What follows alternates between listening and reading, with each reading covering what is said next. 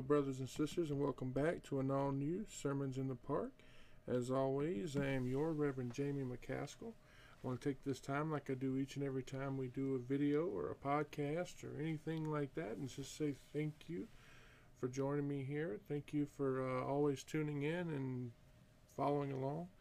Um, so here we are, and let's uh, before we get started, let's bow our heads and thank our Heavenly Father.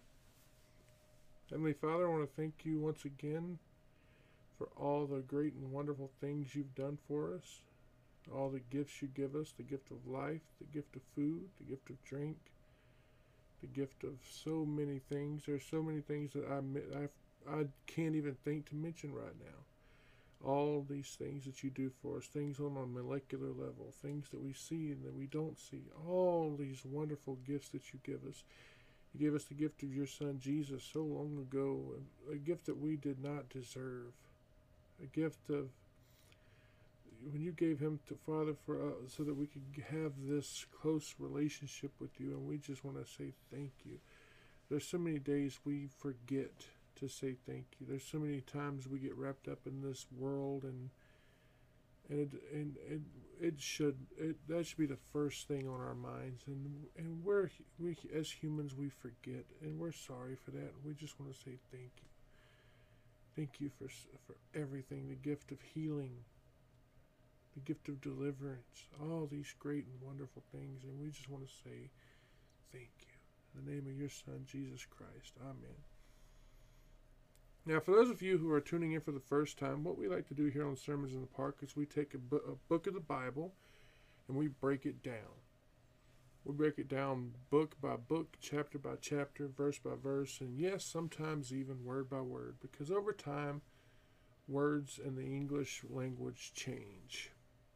And if you're following along, mostly we use the King James here, but it's we're not i am not a king james purist by any means. If you're using the niv or whatever use whatever book you're be- you're more comfortable with because in the long run you're still going to learn here right? And um, this week we're up to chapter 14 of genesis. So if you want if you want to get caught up before you get started i invite you now to pause this video where you're at go back and watch all the rest of them and get caught up and then join on join right on in where we are. Um, so this week, like I said, we're up to chapter 14, and in chapter 14, we'll we will be reading about how you know raiding and conquering, and making other kings and city states subservient vassals were all part of the world that Abraham lived in. The locations that we read about, they range from Shinar, which is in the east, south of the Salt Sea, which is, of course, the Dead Sea, to the Jordan Valley, all the way to the land of Moab, which is, of course, southwest of the Dead Sea to Mount Shinar. These are all later called Edom. Now, let me make something very, very clear here um, the harem, the, the Amalekites, did not exist during the time of Abram. But they did exist when Moses wrote this, okay? The Amorites that, that were scattered all throughout Palestine became the Canaanites. You see, with a vassal state thinks that th- they can throw off the yoke of their overlords, they will rebel, right? They, they won't pay their tribute like they're supposed to.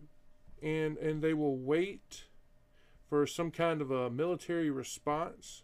And the rebellion that we read about here was a major excursion by by the offended overlord, uh, and I'm going to butcher his name, but it's Chedor, Chedorlaomer and his allies, right?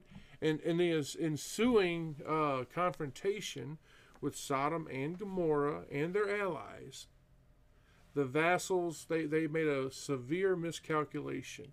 They miscalculated and they lost.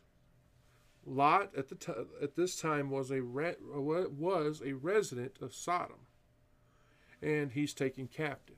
Okay, so let's go ahead and read uh, Genesis chapter 14. We're going to read the entire verse, verses 1 all the way to verse 28.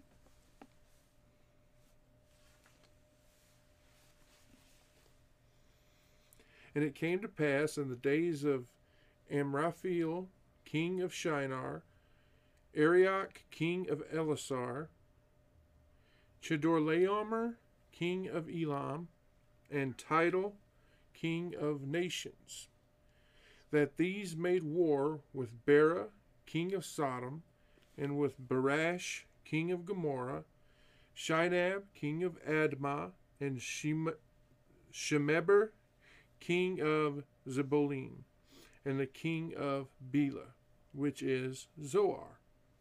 All these were joined together in the vale of Siddim, which is the salt sea. Twelve years they served Chedorlaomer, and in the thirteenth year they rebelled. And the fourteenth year came Chedorlaomer and the kings that were with him, and smote the Rephaims and Ashtaroth Karnaim and the Zuzims in Ham, and the Emims in Shaveh Kiriathaim, and the Horites in their Mount Seir unto El Paran, which is by the wilderness. And they returned and came to En Mishpat, which is Kadesh, and smote all the country of the Amalekites, and also the Amorites that dwelt in Hazezon Tamar. And there went out the king of Sodom, and the king of Gomorrah, and the king of Admah, and the king of Zebolim, and the king of Bela, the same is Zoar, and they joined battle with them in the vale of Siddim. When Shedor, when Chedorlaomer, the king of Elam, and with Tidal, the king of nations, and Am- Amraphel, king of Shinar, and Arlach, king of Elasar, four kings with five. And the vale of Siddim was full of slime pits, and the kings of Sodom and Gomorrah fled and fell there, and they that remained fled to the mountain. And they took all the goods of Sodom and Gomorrah and all the victuals and went their way. And they took Lot, Abram's brother's son, who dwelt in Sodom, and his goods, and departed. And there came one that had escaped, and told Abram the Hebrew, for he dwelt in the plain of Mamre, the Amorite, brother brother of Eshcol, and brother of Aner, and they went and sorry, and these were confederate with Abram. And with Abram and when Abram heard that his brother was taken captive, he armed his trained servants, born in his own house, three hundred and eighteen, and pursued them unto Dan. And he divided himself against them, he and his servants, by night, and smote them, and pursued them unto Hobah, which is on the left hand of Damascus. And he brought back all the goods, and also brought again his brother Lot and his goods, and the women also, and the people. And the king of Sodom went out to meet him after his return from the slaughter of Chedorlaomer and of the kings that were with him at the valley of Shaveh, which is the king's dale. And Melchizedek, king of Salem, brought forth bread and wine, and he was the priest of the Most High God. And he blessed him and said, Blessed be Abram of the Most High God, possessor of heaven and earth. And blessed be the Most High God, which hath delivered thine enemies into thy hand. And he gave him tithes of all. And the king of Sodom said unto Abram, Give me the persons, and take the goods to thyself.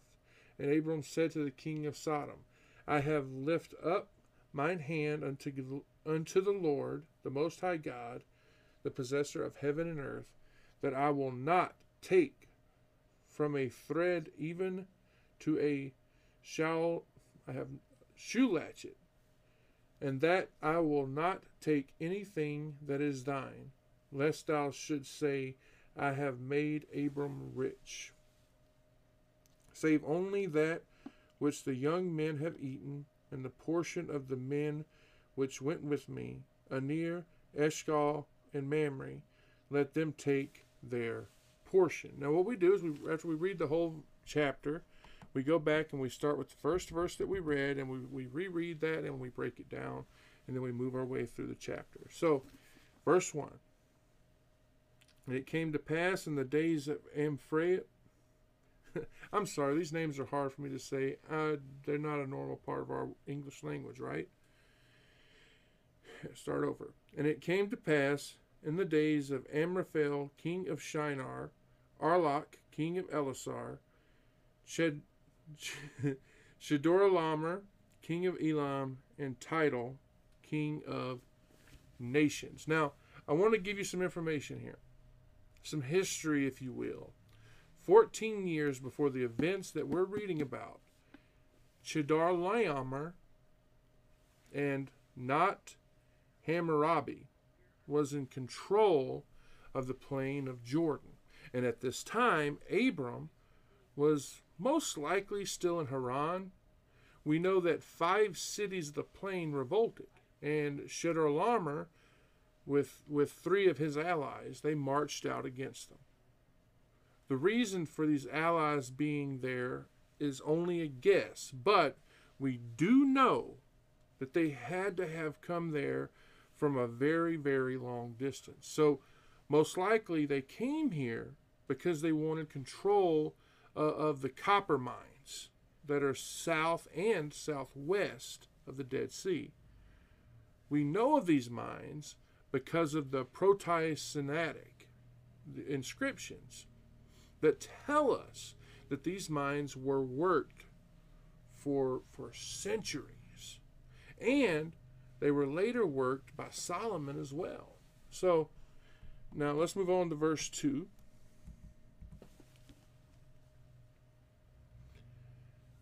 That these made war with Bera, king of Sodom, and with Birsha, king of Gomorrah, Shinab, king of Admah, and Shemeber, king of Zebol, Zebolim, and the king of Bea, which is Zoar. Now, think about Nimrod. When we look at these, because, because it was the same spirit, the spirit of deposition, the same one that was on him we see present here with these potentates, if you will, prompting them to aim at a, a universal empire. Notice that these five kinds are just petty sovereigns. They each are in charge of a single town and the neighborhoods of those towns.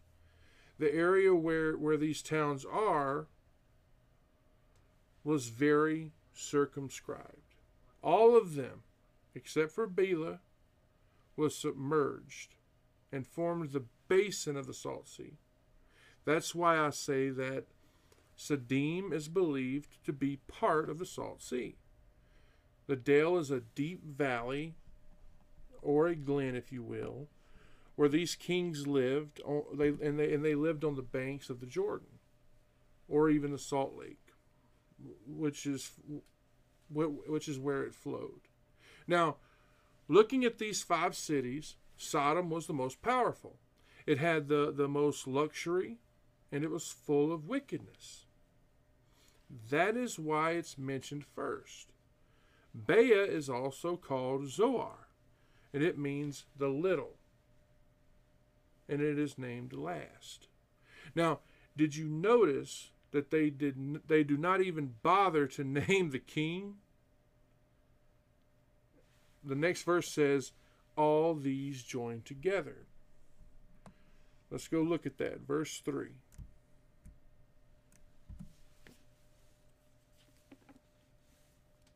All these were joined together in the vale of Sidon, which is the salt sea. So it's saying that all of these leaders, right? All the ones that are mentioned in that in that first verse had formed a a league, if you will, a league in self-defense. And they marched out to meet their enemy in the dale of Sidon. And they made war with Bera. Now, there are a few things that I want you to take notice of. First off, Elam is now known as Iran. Secondly, these places called the Vale of Sidon and, and the, sea, the Salt Sea are the same place as the Dead Sea.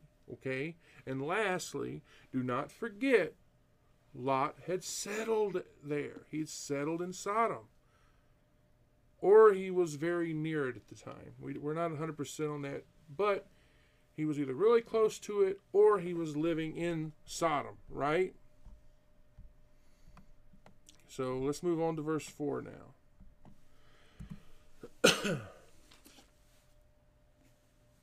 Twelve years they served Chedorlaomer, and the thirteenth year they rebelled.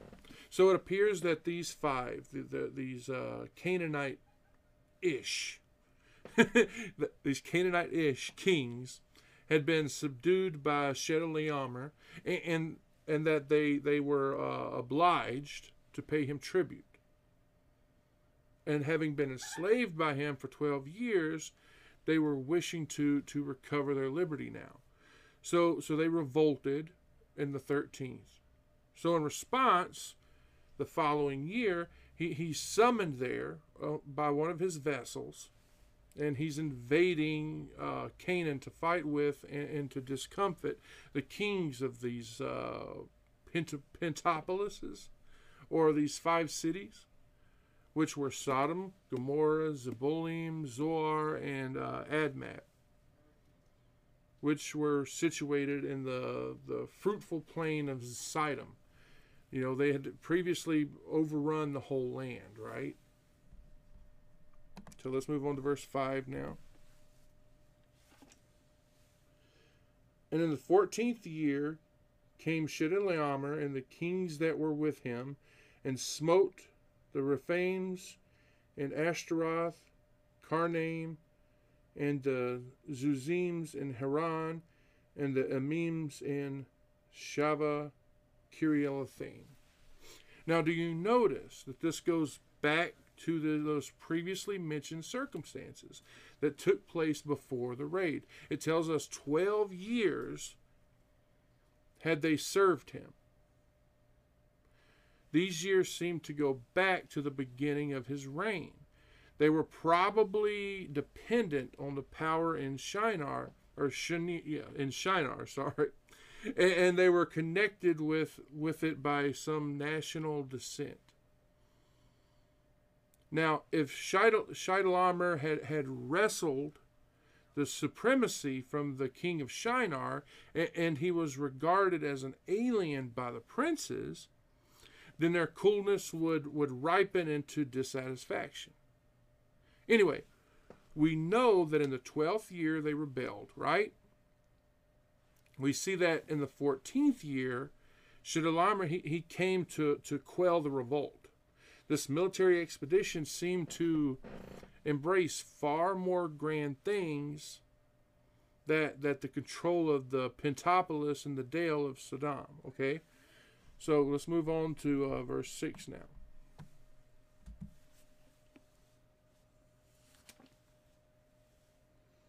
and the, the Horites in their Mount Seir unto El Paran, which is by the wilderness. Look at how it starts off when it says, and the Horites in their Mount Seir. This would actually be the Horim. And they dwelt in Mount Seir, which was, of course, named after Seir the Horite. These Horim, they lived there for a long time before they were driven out by the sons of Esau or Edom.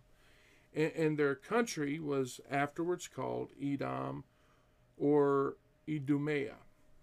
Now take a look here at Genesis chapter 36, verse 20. We're going to read that one real quick.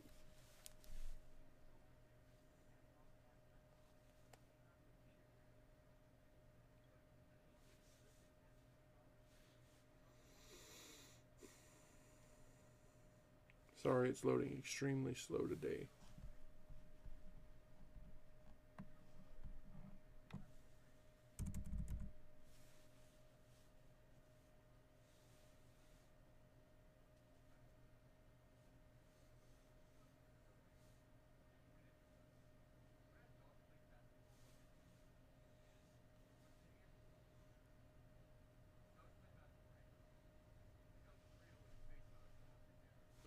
These are the sons of Seir the Horite who inhabited the land, Lothan and Shobal and Zibeam and Anah. Okay? Now let's look at Deuteronomy chapter 2, verse 12.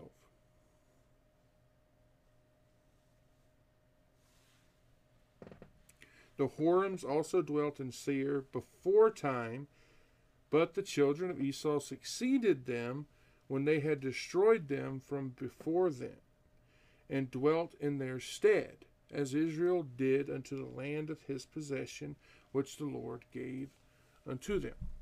The verse then goes on, right, and it says, unto Paran, which is by the wilderness. So, so far, these Horites they inhabited, and the four kings smote all they met with until they came to this place, right? So until they came to this place, they they they wiped them all out except for the Horites. This seems to be either the plain or, or the oak of Paran. And it was near a wilderness that had the same name, which is the wilderness of Arabia. That and this is where the Israelites traveled through for what 40 years on their way to Canaan. These Horites, they seem to have been a Shemite tribe, and the Shemites were an aboriginal inhabitant of Mount, of Mount Seir. They most likely dwelt in caves. We still see them in Petra and other places. They, of course, were later absorbed into the Edomites. As far as Mount Shiar goes, it stretches between the Salt Sea and the uh, the Elanitic Gulf. Like I said, these Horites they dwelt there in Mount Shiar. I mean, until Esau and his sons drove them out, of course. We read about that in Deuteronomy chapter 2, verse 22. And he did to the children of Esau which dwelt in Shire when he destroyed the Horims from before them, and they succeeded them and dwelt in their stead even unto this day. Right? And as far as El Paran, like I said, this is either the, the plain or the oak of Paran. It was most likely a city, right, that's in the wilderness of Paran. And we read about that in Genesis chapter 21, verse 21.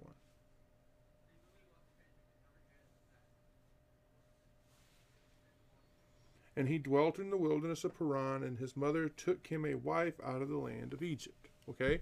So let's move on. Let's look at uh, verse 7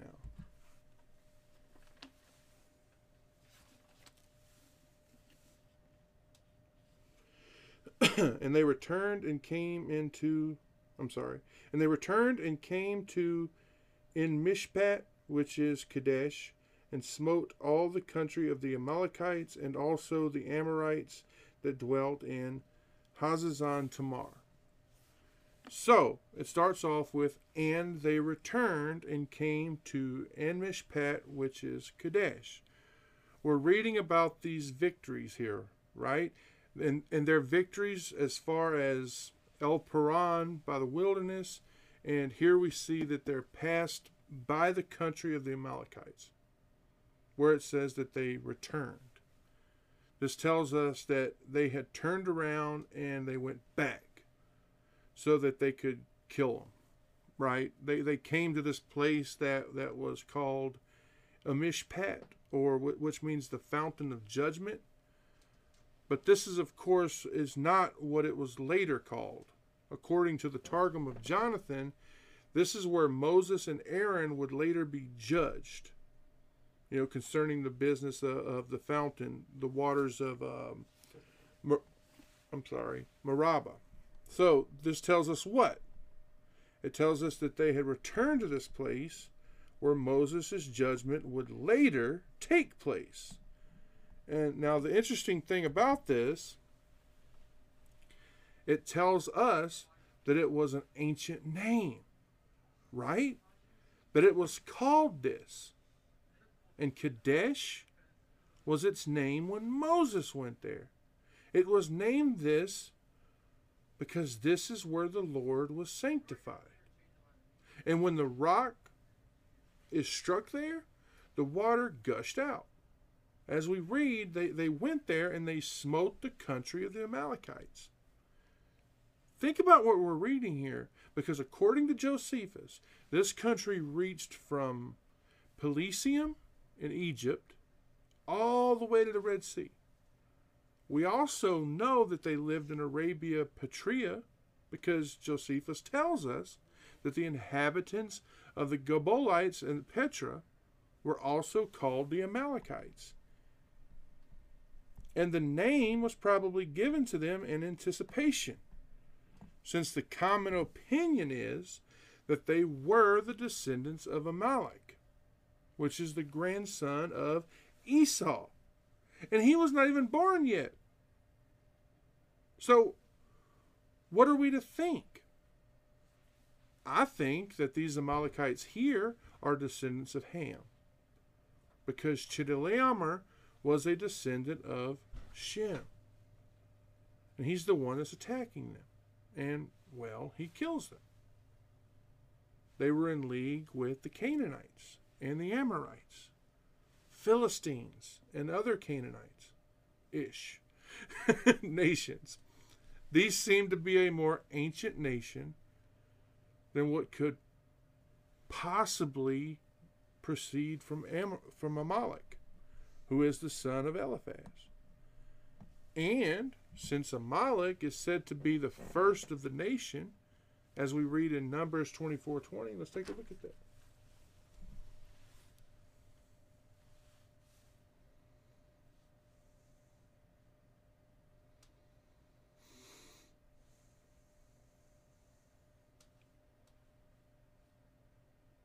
And when he looked at Amalek, he took up his par- parable and said, Amalek was the first of the nations, but his later end shall be that his be that he perish forever.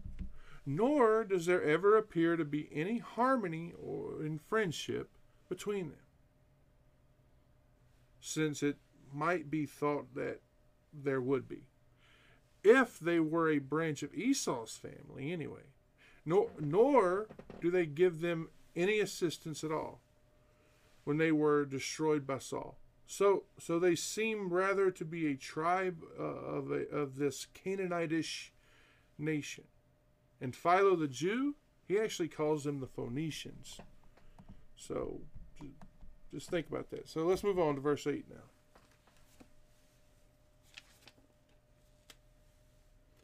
And there went out of the king, there went out the king of Sodom and the king of Gomorrah and the king of Admah and the king of Zeboim and the king of Bela, the same as Zoar, and they joined battle with them in the vale of Sadim. Here we are. We're back where we're back where we were in verse 3. We see that these five kings have come out and they've joined in the battle with the uh, the four that was in the Dale of Siddim. Now, this dale that we're reading about here would have been full of pits, and it would have been filled with like mineral pitch, or as we call it today, asphalt. The verse says, And there went out the king of Sodom. He would have had his men armed, going out there to, to meet with these four kings in battle, right? Sorry, my glasses are a mess and this glaring. And these battles, they were always in close proximity. There would have been danger all around them. And if they couldn't stand their ground, it's best for them to just to just run into the mountains. Then it says, and the king of Gomorrah, and the king of Admah, and the king of Zeboim. Now, notice how before we saw their names that this verse says, and the king of Bela, the same as Zoar. This is just like we saw before. What we're seeing here is that they're joining in on the battle in the Vale of Siddim. Remember, the ones who are invading are the Chaldea as well as the per- as Persia, right? And at this time, they were only small kingdoms. They had taken they had taken Lot captive, as well as the rest of the people, and and they had taken not only had they taken Lot captive, but they taken his goods as well. Even though Lot was, you know, righteous and the son of Abram's brother, he was with all these others, and he was part of the trouble. This should be a way to show you that no matter how, you know, no matter your own reverence or who you're related to, you know, and how they're a favorite of God, none of that will be your security when God's judgment comes around. You know, you can be the you can be the the wife and child of a preacher, but if you yourself are not in in relation with God, it doesn't matter. There have been a lot of honest men who have found themselves in big trouble because of who their neighbor is.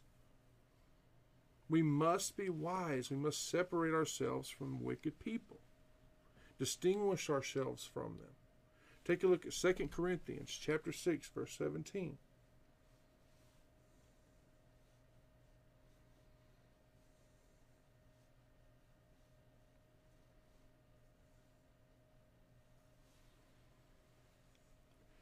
Wherefore come out from among them, and be ye separate, saith the Lord, and touch not the unclean thing, and I will receive you. Right?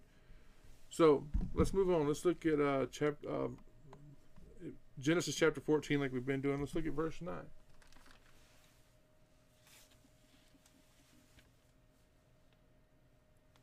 When Chedorlaomer, the king of Elam, and with Tidal, king of nations, and Amraphel, king of Shinar, and Arioch, king of Ellasar, four kings with five.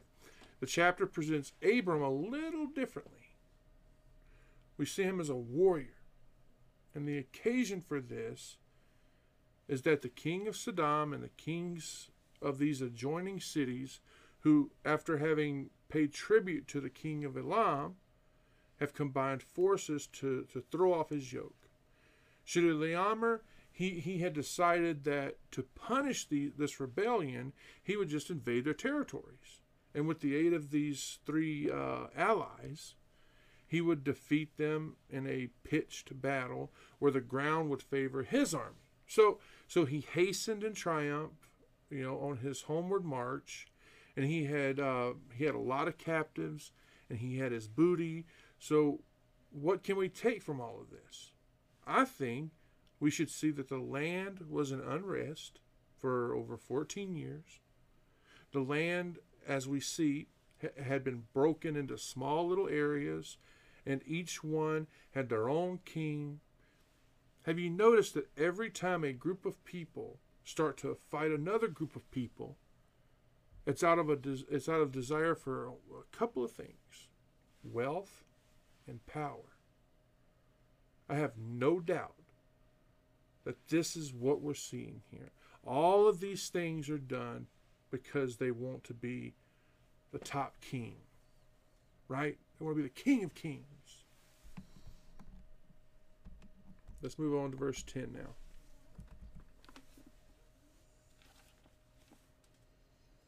And the vale of Siddim was full of slime pits, and the kings of Sodom and Gomorrah fled and fell there, and they that remained fled to the mountains. No, you did not read that wrong. You just read like I did that the kings of Sodom and Gomorrah fled towards the pits. It seems that they had fallen into they had fallen into them and they had perished. The others they fled into the mountains probably the heights of on the the cast of the Dell. I as, I am assuming that this was the large peninsula that comes out into the Dead Sea from the eastern shore.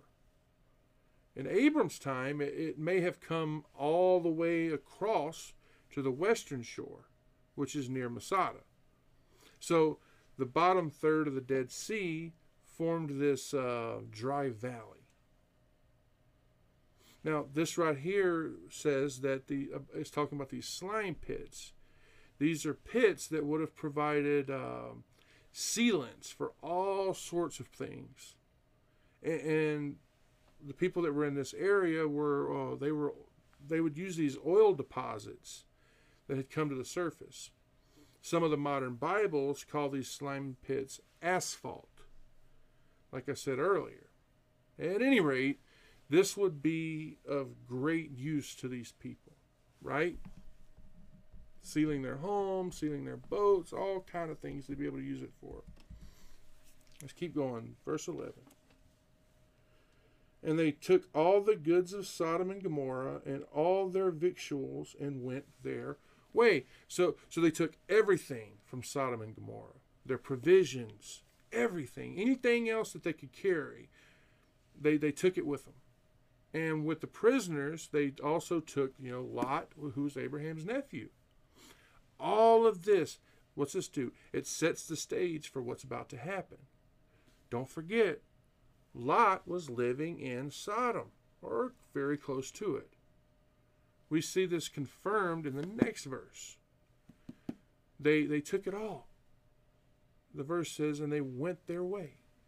So these invaders were, were loaded down with booty. And, their first concern was to take all of this with them to their back home, to their native country, and to put it in safe places. They didn't see any reason to delay. They were in, they were probably over encumbered with a lot of valuable property. They figured that they could just settle, you know, settle all of that. The, the tribe will, will now serve us, right? I mean, hey, if they did not accept the terms, they could just come back in some other incursion and just get take more, right? Okay, let's go on to verse 12 now. And they took Lot, Abram's brother's son, who dwelt in Sodom, right there, and his goods, and they departed. They took Lot and his goods and departed. Think of how he must have felt now that he sees that his own folly, his own ingratitude, and moving away from his kind of, you know, pious, his kind and pious uncle. Whenever we move away from the you know the path of duty, we pull ourselves away from God's protection. We have to understand that the choices that we make will not be for our own lasting good, right? Just look at Lot here. Why was he in trouble? Because he was a neighbor to the men of Sodom. He was in trouble because he was there in Sodom. He lived there with them. So he had to partake in their punishment. No matter how good he was, he was there beside them. He was their neighbor, he was their friend. The reason that Sodom was in trouble was because they were wicked. They had provoked God so that he afflicted them with these marauding kings. And now here's Lot. Lot is suffering because he was in their company. He was being corrected for choosing to live with them. So, so these kings, they took his stuff too, and they left. They took him, his family, everything he owned, and they went their way with it. But you see, this is where they made their mistake. Abram, he, he would have never gotten involved if they just left Lot alone. We never find out why they just didn't take Lot's riches and leave him. I can only guess that they planned on using them as slaves. You see, the people of modern Iran, they're descendants of these people. They still have not changed their tactics. They still kidnap people. The slave trade is still a big deal in, in that part of the world. All right, let's move on. Verse 13.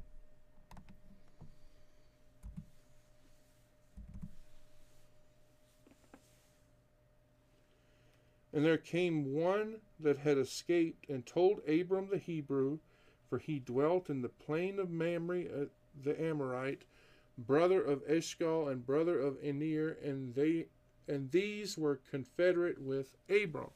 So it starts off right there. It says, There came one.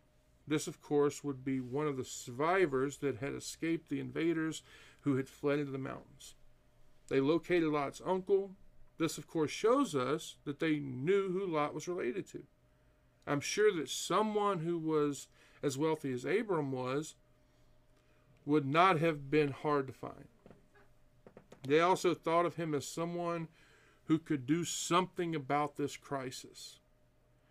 Notice what it calls Abram. It calls him the Hebrew. This is the first time that we see Hebrew as an ethnicity in the Bible, which, as we discuss, means that he was a descendant of Eber. And we see that it is applied to Abram. We see it several times where foreigners use it uh, on the Israelites. And the Israelites also use it themselves when in, when they're in the presence of foreigners in places like, uh, let's take a look at some of them. Genesis chapter 34, verse 14.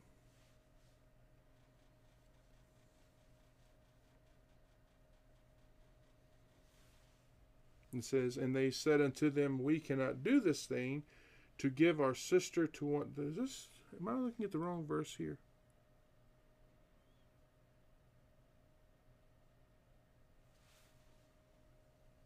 I think I'm looking at the wrong verse here.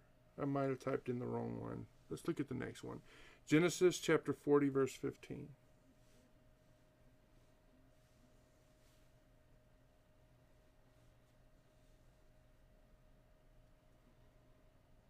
For indeed I have stolen away out of the land of the Hebrews, and here also have I done nothing that they should put me into the dungeon.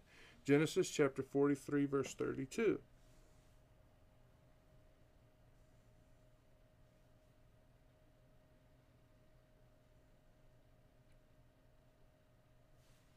And they set on for him by himself, and for them by themselves, and for the Egyptians which did eat with him by themselves, because the Egyptians might not eat bread with the Hebrews, for that is an aban- abomination unto the Egyptians. Okay, so let's look at verse 14 now. Genesis chapter 14, verse 14. We'll continue on our reading.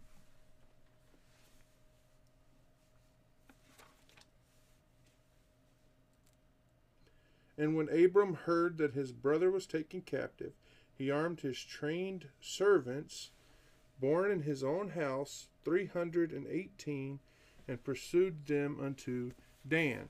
So he armed his, what does it say? His trained servants. What does this tell us? It tells us that Abram, he had his own private militia. And that they were members of his extended family, because notice it says that these people, these servants were born in his house.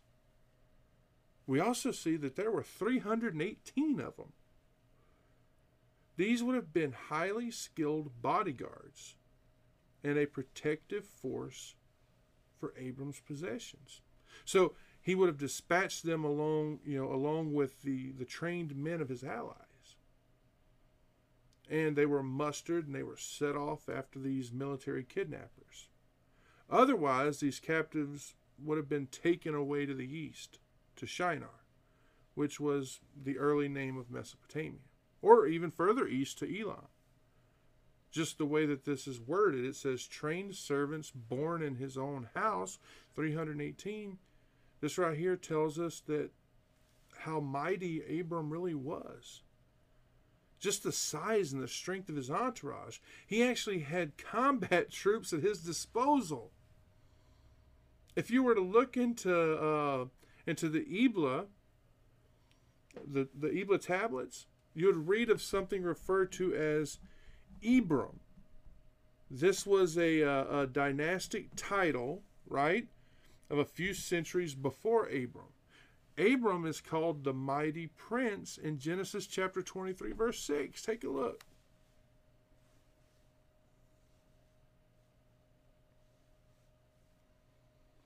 Hear us, my Lord, thou art a mighty prince among us. In the choice of our sepulchres, bury thy dead. None of us shall withhold from thee his sepulchre, but that thou mayest bury thy dead.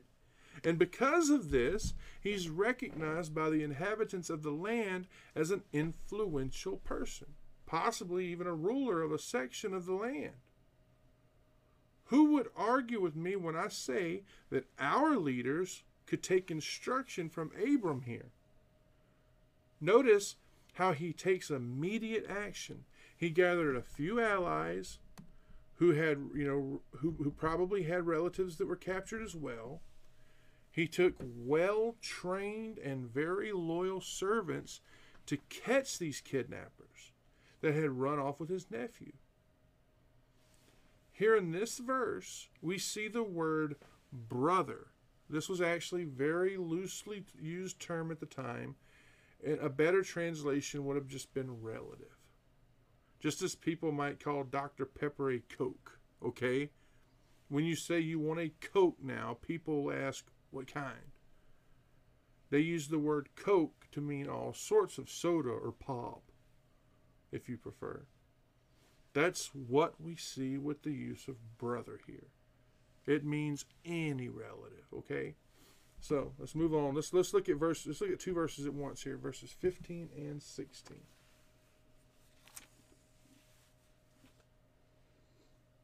And he divided himself against them, he and his servants by night, and smote them, and pursued them unto Hobah, which is on the left hand of Damascus, and he brought back all the goods and also again well, I'm sorry. And he brought back all the goods and also brought again his brother Lot and his goods and the women also and the people. It says that Abram divided, smote them, pursued, brought back. So him and his allies, they found their enemy. They saw them they saw that they they were secure and relaxed. They were these these men. They weren't expecting anyone to pursue them. So so they so Abram and his men and his allies and all them, they attacked them on two different quarters. Abram was most likely on one side, and his allies were on the other side, and they attacked them by night. And where they defeated them and then pursued them to Hobah, which is on the left hand of Damascus, we're told. This shows us that Abram was not a stranger to military strategy. Abram was he was battle wise. He pursued his enemy for over 150 miles north of Damascus, and he he he deferred these um, he, he defeated these marauders. He was totally successful in his objective. When you look at this, like I said, you can tell that Abram understood the art of war. He knew how to use maneuvers. And I believe that he came on them at night. I think just because I imagine, right, that it was easy for him to just take advantage of the situation. They would not have expected it. Some, of course, would would have been asleep. Others, they were probably drunk. Josephus seems to agree with that. You know, we see that he had divided his men up. Just think about how brave Abram had to have been. He was leading his men against not only an army, but an army that had just been victorious.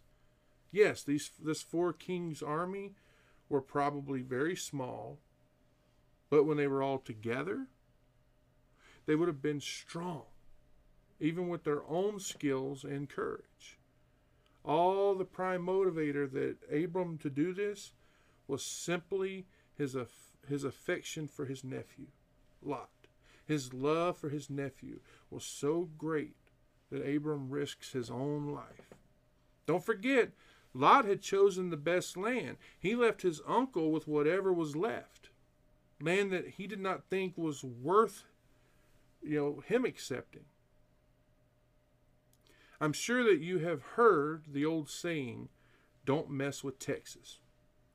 You certainly do not mess with God's anointed.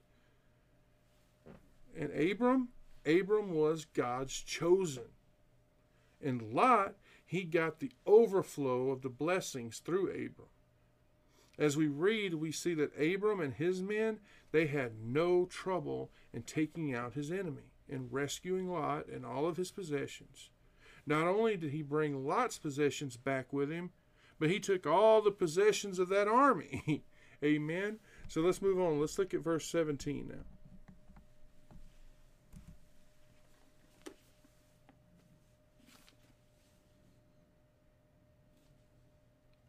And the king of Sodom went out to meet him after his return from the slaughter of Chedorlaomer and of the kings that went with him at the valley of Shaveh, which is the king's dale. Here we read about this place, this place called the Valley of Shaveh, or Shavi, whatever. I can't pronounce it. we know that this is the, the Kidron Valley near Jerusalem. We read about it uh, more in 2 Samuel chapter 18 verse 18.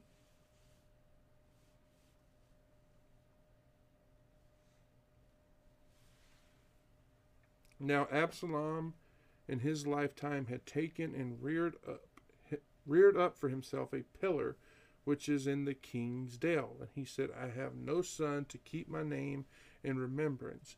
And he called the pillar after his own name, and it is called unto this day Absalom's place. Right? It is here that the liberated king of Sidon, of Sodom, sorry, goes to meet with Abram because it says, and the king of Sodom went out to meet him. So it seems that while Abram was in, in pursuit of these four kings, the king of Sodom came down from the mountain where him and the, uh, the, the ones that had escaped had fled to, and they came to Sodom, and, and then he went out alone. And as we see, he was not alone. He, he had his uh, advisors with him and he met with Abram. And and he met with him after the slaughter of Chedorlaomer and the kings that had been with him. You know, so they met with Abram to celebrate his victory, right? The valley of Shavi is actually very plain. If you look it up, it's very plain, it's very even. The word itself tells us this. There are no trees there. There's nothing there to obstruct your view. That's what uh, Jarchi tells us anyway.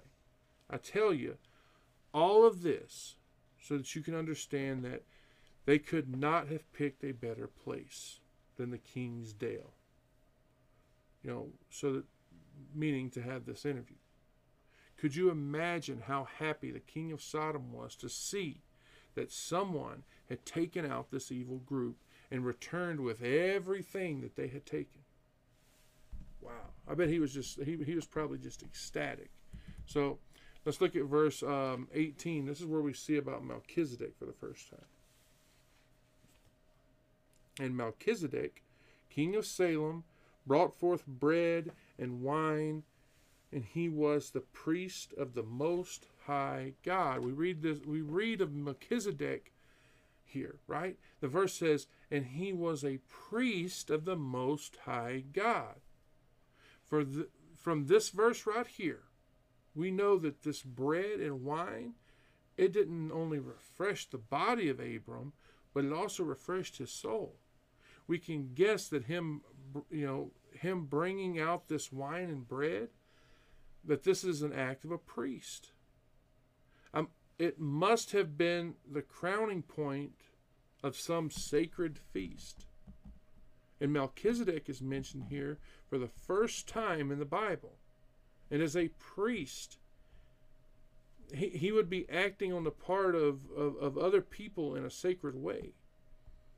And as this is the Old Testament, and, and therefore before Jesus, you know, was in his uh, hu- humanity and his flesh, as a priest, He's a mediator between God and men.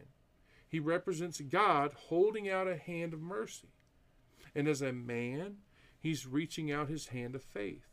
The sort of this sort of office existed at that time before man grew at a greater distance away from God. Which which was, like I said, because of sin. Back in the Old Testament, a priest's job was to, to offer sacrifice, as well as to intercede on people's behalf, making amends to the law, right? Appealing to God for mercy. Also, notice Melchizedek is not only a priest, but it says that he's the king of Salem. Now, the Salem that he's the king of is actually believed to be Jerusalem. As far as we know, he was just a man.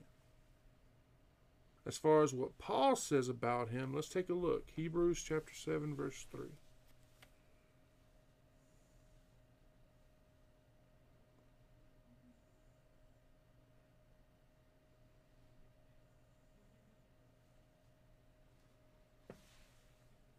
without father, without mother, without descent, having neither beginning of days nor end of life, but made like unto the Son of God, abideth a priest continually. I want to make sure you understand that all this means is that his story tells us nothing of his, you know, as far as history goes, we know nothing of his ancestry. The silence on this matter is meant to raise our thoughts to him. He's someone whose generation is none, unknown to us, right? And because if you continue to read chapter 7, you'll see the similarities between Melchizedek and Jesus. As far as the bread and the wine go, they were suitable for refresh for refreshment, especially for someone who's a weary traveler like those that were following Abram. It's it's not interesting to th- I mean it's not interesting to think of, you know, how Jesus would uh, later appoint these same items as the memorials for his body, you know, and blood. Melchizedek here, he, he blesses Abram for you know from God. He blesses God from Abram. His name, Melchizedek, means righteous king. And the lack of a, a biographical and genealogy, it allows for a lot of revelation, you know, to use him as a type of Christ. Let's take a look at some verses here. We're going to look at uh, Psalms 110, verse 4.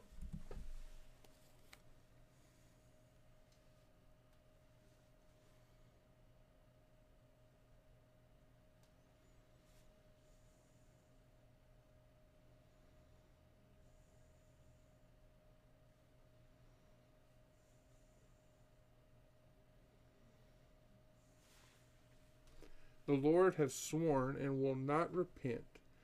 Thou art a priest forever after the order of Melchizedek. Now let's look at Hebrews chapter 7, verse 17.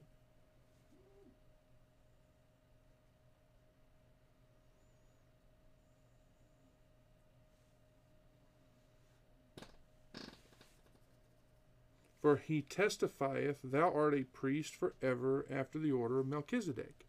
Now let's scroll down a little bit further and look at verse 21. For those priests were made without an oath, but this with an oath by him that said unto him, The Lord swear and will not repent. Thou art a priest forever after the order of Melchizedek. Not to mention, Melchizedek's superior status in Abram's day is witnessed. First, by the king of Sodom. The king of Sodom is the first one to meet Abram, right? After his victory, he comes there, and the first one to meet him is the king of Sodom.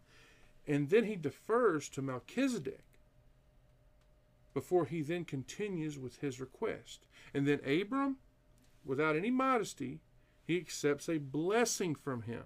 He even gives tithes to Melchizedek. Take a look. Hebrews chapter 7, verses 1 and 2.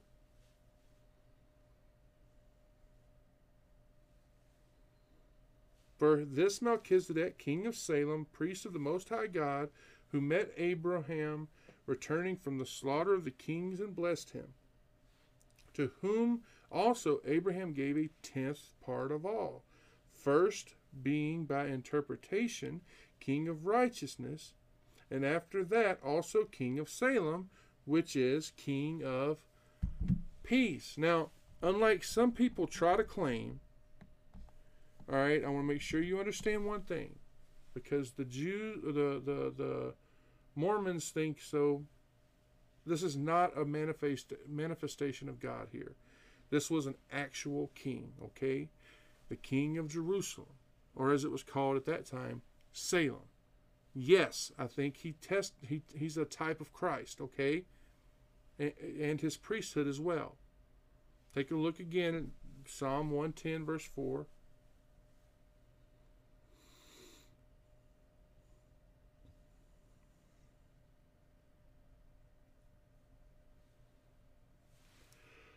The Lord hath sworn and will not repent. Thou art a priest forever after the order of Melchizedek.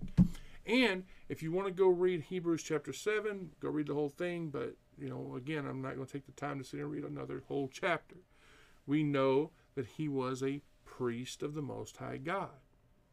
The fact that we see the use of El Elyon, which means sovereign Lord, for God's name, shows us that Melchizedek who, who used this title two times in verses 18 and 19, worshiped and served and represented not some Canaanite deity, but the same God that Abraham, or Abram as he's called here, also called Yahweh El Elyon in verse 22.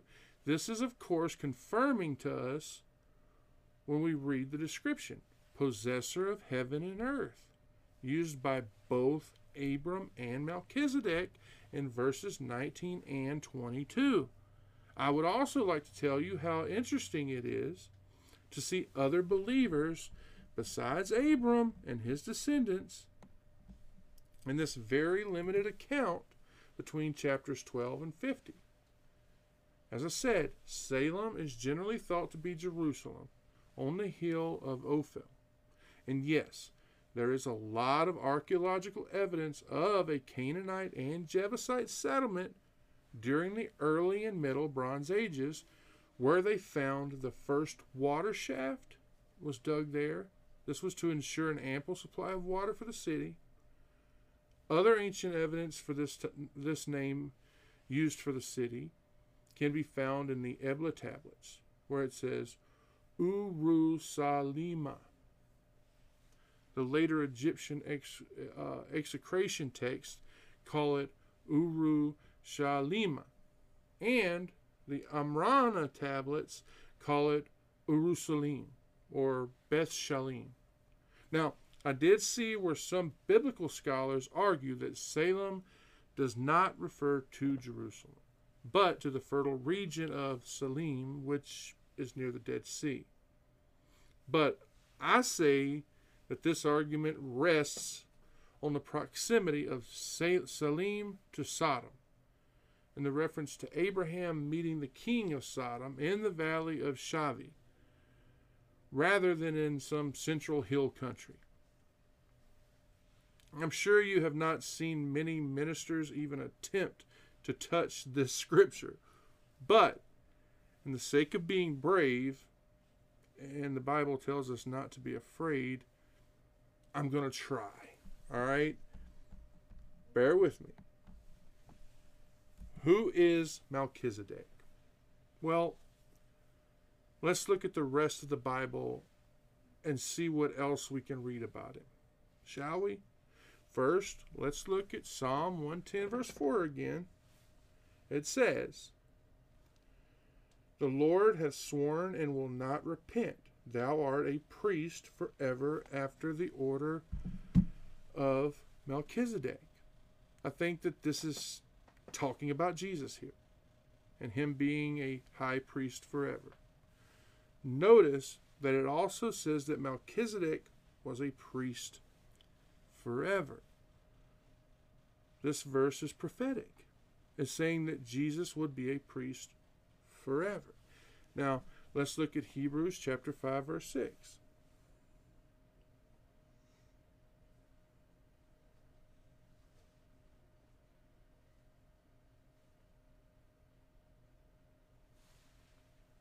And he saith also in another place, Thou art a priest forever after the order of Melchizedek. Again, this verse is telling talking about Jesus here. It's saying that he is not like Aaron and other earthly priests, ones that received priesthood because of the tribe that they were born into. It's saying that Jesus is like Melchizedek, who was always a high priest.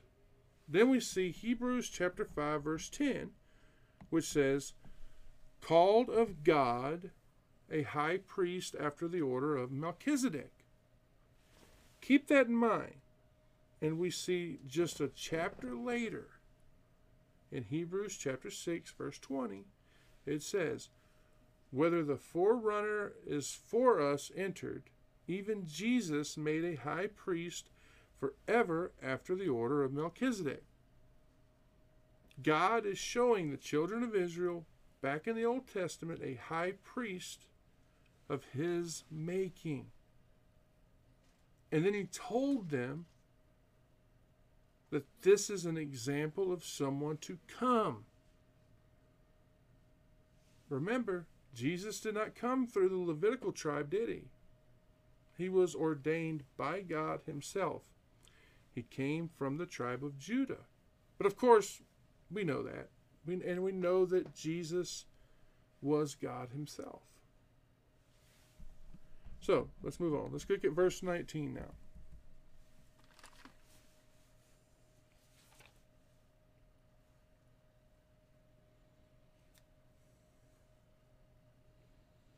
And he blessed him and said, Blessed be Abram of the Most High God, possessor of heaven and earth.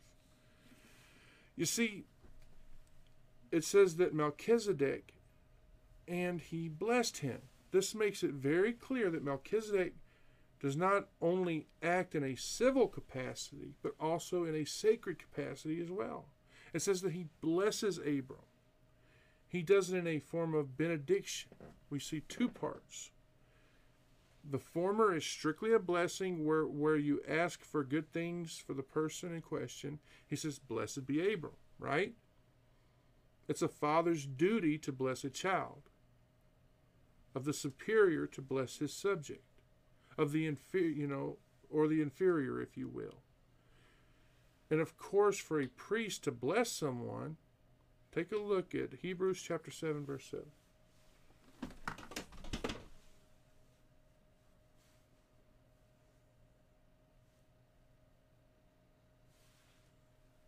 and without all contradiction, the less is blessed of the better. The less is blessed of the better. Here in this verse, we see Melchizedek assume, and, and Abram concedes to it, the superior. And of course, we read the Most High God.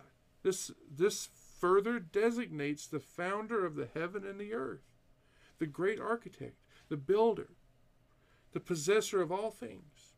Notice that we do not see an allusion to the creation of heaven and earth. This shows us again that the God of Melchizedek is the one, the creator, the upholder of everything. There is not some mere local or national deity who has some limited power. The one true supreme God of the universe. You know, we should all give thanks for the mercies that God shows to others, just as much as we do for our own. Jesus is our great high priest. He is the mediator of both our prayers and our, our praises. He does not only offer up, up ours, right?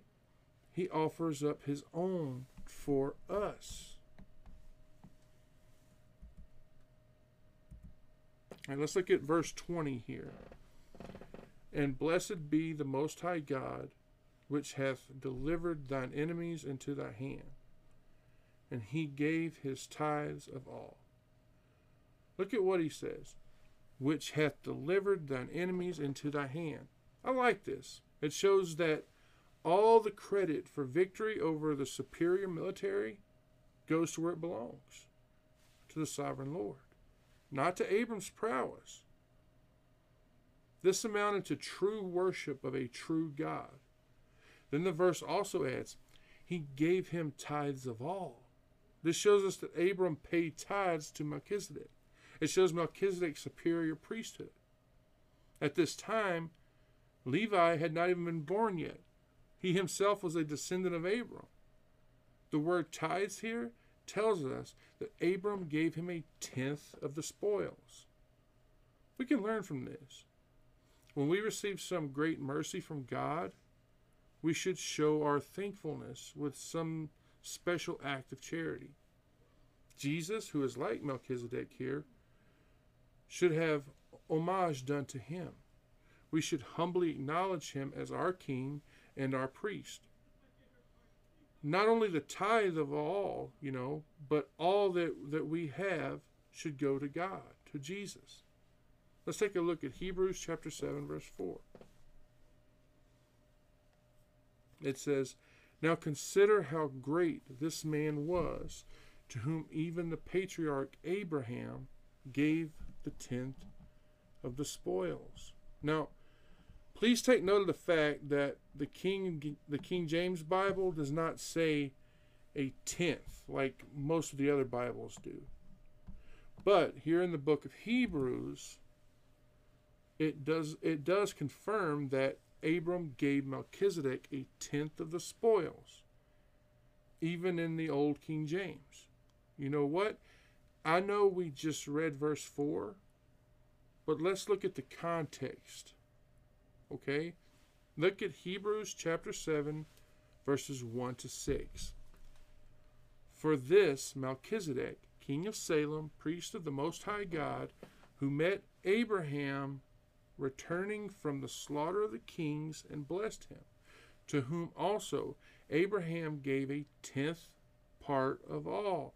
First, being by interpretation king of righteousness, and after that also king of Salem, which is king of peace, without father, without mother, without descent, having neither beginning of days nor end of life, but made like unto the Son of God, abideth a priest continually. Now, consider how great this man was, unto whom even the patriarch Abraham gave the tenth of the spoils. And verily, they that are of the sons of Levi, who receive the office of the priesthood, have commandment to take tithes of the people according to the law that is of their brethren, though they come out of the loins of Abraham.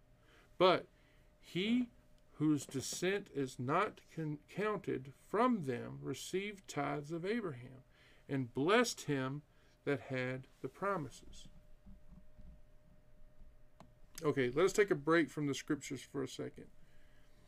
And, and let's talk about some of the revelations, right, that we see here. Firstly, who is the King of righteousness? Who is the King of peace? Who is the one who has not beginning nor end? Who was made Son of God? Who is a priest forever? The answer to all of this? Jesus. Jesus is the Son of the living God, who all call him Lord. We all do. We all will call him King when he comes back. And in the Bible, when in heaven, we see him called the Word of God. Do you see what this is? Is it possible that Melchizedek is another type of, of, of Jesus?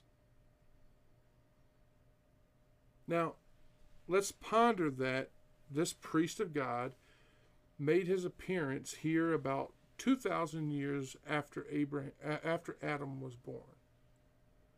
The baby Jesus was born approximately 2,000 years after Melchizedek appeared on the earth.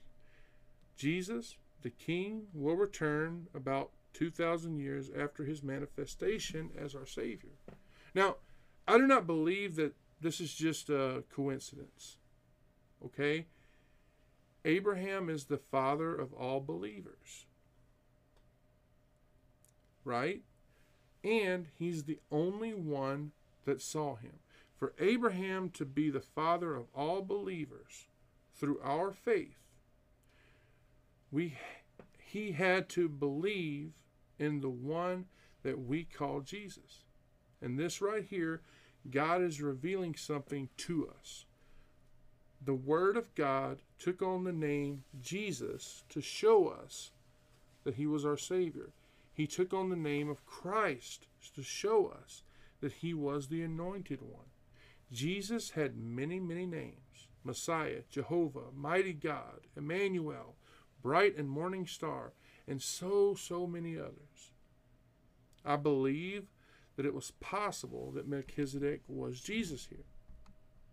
Okay, let us look at Hebrews chapter 7, verses 7 to 24. I know it's a lot, but we're going to look at all of it. And without all contradiction, the less is blessed of the better. And here men that die receive tithes. But there he receiveth them, and whom it is witnessed that he liveth. And I, as I may say, as and as I may so say, Levi also, who receiveth tithes, paid tithes to Abraham, for he was yet in the loins of his father when Melchizedek met him. If therefore perfection were by the Levitical priesthood, for under it the people received the law, what further need was there that another priest should rise after the order of Melchizedek, and not be called after the order of Aaron? For the priesthood being changed, there is made of necessity a change also of the law. For he of whom these things are spoken pertained to another tribe of which no man gave attendance at the altar. For it is evident that our Lord sprang out of Judah, of which tribe Moses spoke nothing concerning priesthood. And it is yet far more evident, for that after the simil- similitude of Melchizedek, there ariseth another priest, who is made not after the law of a carnal commandment, but after the power of an endless life. For he testifieth, Thou art a priest forever after the order of Melchizedek. For there is verily a disannulling of the commandment going before for the weakness of unprofitableness thereof. For the law made nothing perfect, but the bringing of the better hope did, by the which we draw nigh unto God. And inasmuch as not without an oath he was made priest. For those priests were made without an oath, but this was an oath by him that said unto him, The Lord swear and will not repent.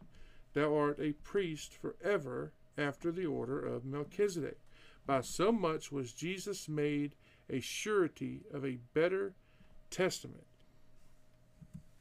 And they truly were made many priests, because they were not suffered to continue by reason of death. But this man, because he continueth ever, hath an unchangeable priesthood. Do you see how this is saying that Jesus and Melchizedek are not all like the other priests? These others who just serve for a short time during their lives, Jesus is a priest forever on the earth, yes, and in heaven. But Jesus fulfilled the law and purchased our salvation. His power was shown in the endless life. Take a look. Hebrews chapter 7, verses 25 to 28. Wherefore he is able also to save them to the uttermost that could that come unto God by him, seeing he is ever liveth to make intercession for them. For such a high priest became us, who is holy, harmless, undefiled, separated from sinners, and made higher than the heavens, who needeth not daily as those high priests to offer up sacrifices, first for his own sins and then for the people's. For this he did once, when he offered up himself. For the law maketh men high priests which have infirmity, but the word of the oath which was since the law, maketh the Son, who is the consecrated forevermore. Remember how Jesus fed the disciples bread and wine at the Passover? Do you remember that? Here in Genesis, we see Melchizedek feed Abram bread and wine. He blessed Abram. Only God can bless. All these things, they show me a type of Jesus here. Right? Okay. Let's continue on. We're going to look at um, Genesis chapter 14. We're going to read verses 21 to 24. And the king of Sodom said unto Abram, Give me the per- persons, and take the goods to thyself. And Abram said to the king of Sodom, I have lift up mine hand unto the Lord, the Most High God, the possessor of heaven and earth, that I will not take from a thread even to a shoe latchet, and that I will not take anything that is thine, lest thou shouldst say, I have made Abram rich, save only that which the young men have eaten, and the portion of the men which went with me, Aner, Eshcol, and Mamre, let them take their portion. If Abraham had agreed to the king of Sodom's request, he, he would have been allowed, uh, he would have been allowing, I should say, this wicked king to attribute all of Abraham's wealth to the king's generosity, which would have, of course, destroyed the testimony of the Lord's blessing on his life. It would have contradicted his trust in God. The commandment would would would be on his on his allies, right? The commitment, I should say. They would be able to to make their own decisions. And for his servants, their meals that that were taken from the spoils were sufficient. That, that was all the payment he needed. They remembered their master's reaction to the te- and, and his testimony. This, of course, overcame the, the, the negative aspects of their, their exit from Egypt. Look at what we see here. Lest thou should say, I have made Abram rich. That is a good answer. Abram is refusing to take anything so that he would not be obligated to do anything for the king of Sodom. It also shows us that he has total allegiance to God. All he took was the food for his men and he gave his allies the liberty to accept the spoils if they wanted it. You see, he did not want to be obligated to this king, this king of Sodom, this king of a wicked city. He only did this to rescue his nephew. That's the only reason he did it. He knew that it was God who won this battle. The only payment that he took was the wages for the men that went with him. That's all. He, he, he, he didn't want anything else. So, all right. Well, thank you all for joining me here. Um, I am um, hoping that you listened to that podcast episode that I put up on YouTube and Rumble and uh, BitChute. I hope you listen to that because there's something important in there for you to hear. Um, it's not anything that wanted to affect this weekend, of course, even though I, you know, I did take the job. Um, but it's just something important that might take place. So far, it hasn't, but it's it's possible that it could happen. So, if you haven't already, please go listen to that. Um, so, I want to thank each and every one of you for watching today. I pray the Lord continues to bless and keep each and every one of you. May God bless you, and I love you, and I hope to see you all here soon.